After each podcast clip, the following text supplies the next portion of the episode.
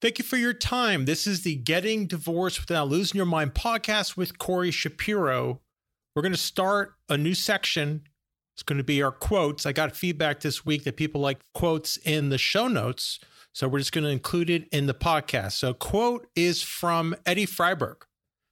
Eddie Freiberg's a real estate broker in New York City with Compass. And he emailed me this funny quote saying the difference between having one kid and two kids is the difference between having a pet versus having a zoo. I think he got that from his friend. So, my take on that for divorce is difference between a litigation free divorce and the litigated divorce is the difference between having a pet versus having a zoo. Moving to divorce news, I want to talk about Ivana Trump.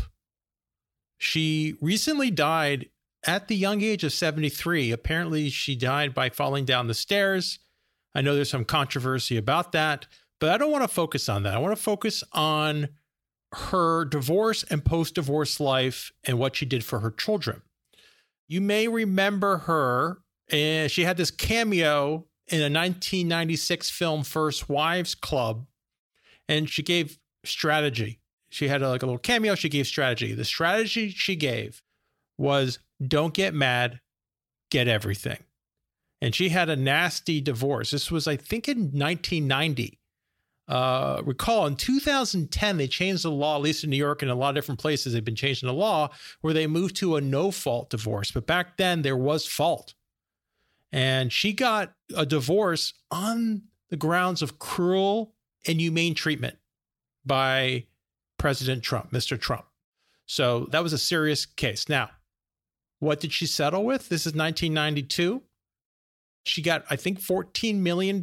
She got a 45 room mansion in Greenwich, Connecticut, apartment in Trump Plaza, access to Mar a Lago mansion, and $650,000 a year to support their three children. She wrote a book about her experiences. I looked on Amazon. It's not on Kindle, unfortunately. So, any publisher that's listened to it, please put it out on Kindle so I can check it out quickly. But her title is great. It's The Best Is Yet to Come. That ringed a bell to me. So, I, I Wikipedia'd it. It was a song that was made for Tony Bennett, but popularized by Frank Sinatra. One of the reviews says it's inspiring beyond self help. Ivana was a very intelligent woman, went through some major challenges to get here to New York. So, very impressive. In an article in the New York Times, in her obituary, there was some, you know, some people giving speeches, and one speech was from her child, Eric, Eric Trump. And he says that she ruled with an iron fist, but she had a heart of gold. And I think that is, uh, it's, I think that's a wonderful, I guess, commentary, especially on that generation of parent. You know, iron fist, discipline oriented, but heart of gold, always looking out for your best interests. So I think the takeaway here is if you are going to have a nasty battle like them, uh, what they did for their divorced. I mean, he was at Donald Trump was at the funeral because they have three children in common Ivanka, Eric, and Donald Jr. And that's the long game. And maybe the reason why they settled. I believe that was a settlement, it wasn't a, a judgment. Okay, so let's move on to question with Corey. Question I'm in a long term marriage, but is a shell of a marriage. We have not been intimate for years. However, I feel guilted to stay get together for our family. I am concerned though about my financial future as my spouse pays for everything. What do you suggest? Well, that is a big question. Let's just take let's see if I can break it down. First of all, you're in a shell of a marriage and you have a family. I'm assuming there's children involved. I, I mean, I do get calls often, especially by more religious people who stay in a marriage for other reasons. So I can sympathize with where you're coming from, where you have such pressure to stay together, even though your needs are not being met.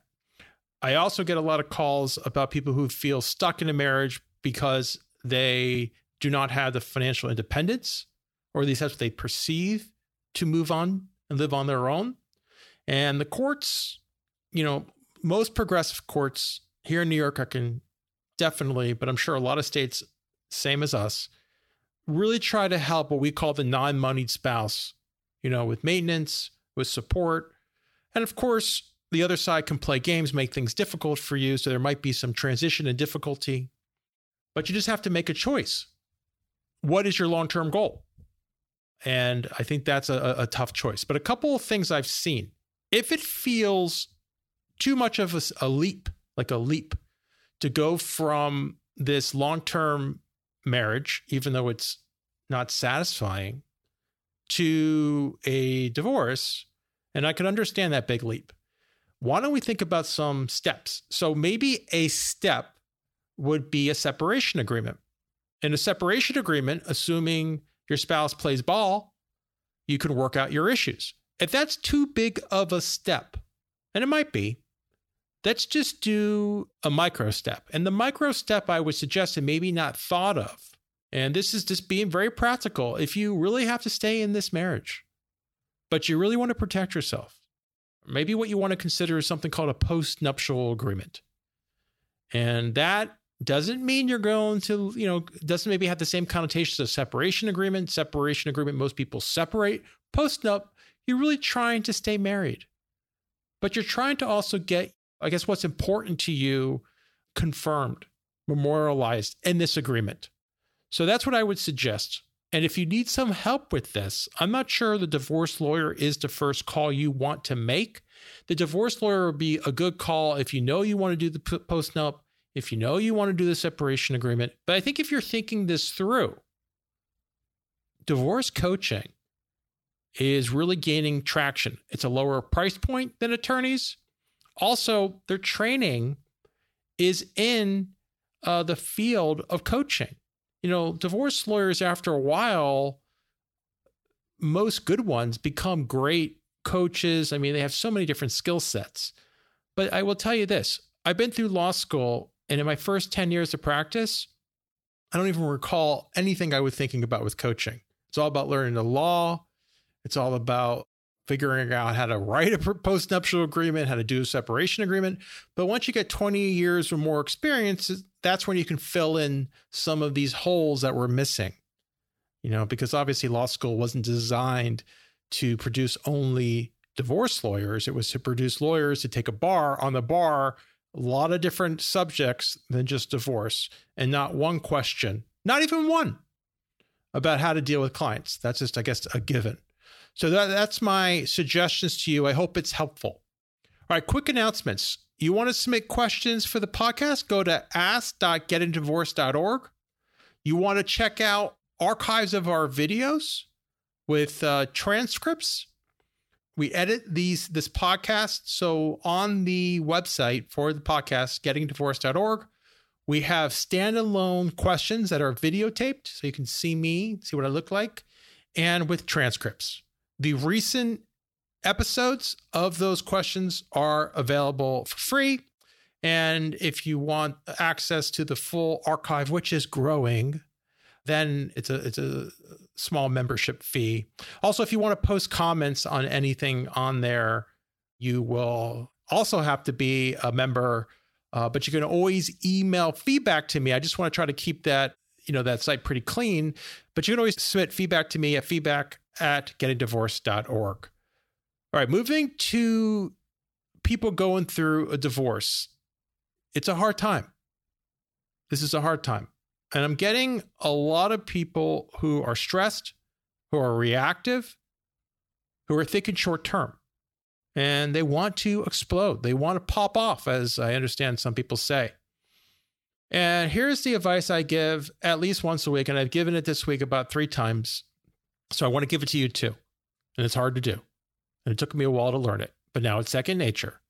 I want you to wait 24 hours before you respond if you're triggered. The first thing I do when clients forward me emails, they, they forward me these email change and comment, I just see how long they waited. And most of the times, the chains are same day. I mean, like literally, I've seen 10 to 15 same day, if not more. So get in the habit of waiting 24 hours. I would suggest seven days if you could, even longer. And if it gets really stressful, pause. That's no communication. Usually, whatever you send is going to be used against you. So, having a pause is helpful. On the other hand, if you have emergency issues, obviously respond, but do it as civilly as possible. Think the judge is going to be reading all of this. All right. Remember, this podcast is for informational purposes only. Please consult with your attorney before acting on the information contained in this podcast.